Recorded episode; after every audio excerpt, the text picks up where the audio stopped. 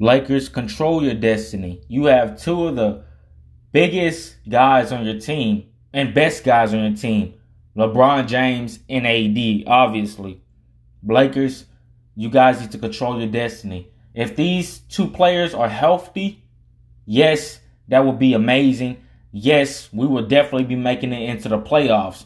But aside from that, we're going to need more players that know how to shoot, that know how to get rebounds, um, and do all types of things like this. So again, Lakers control your destiny. Don't let it control you.